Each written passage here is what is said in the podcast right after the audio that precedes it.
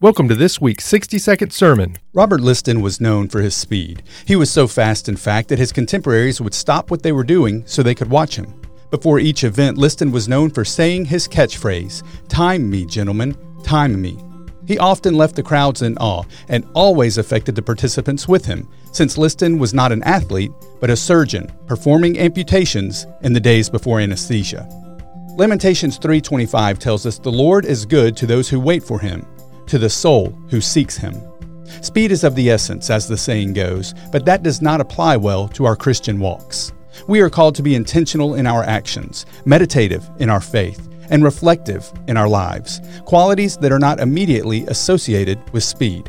And while there's nothing wrong with being busy and active, be encouraged to make sure your busyness is about the most important things, and that our schedules and lives always have our faith, our service, and our God in the position of most importance.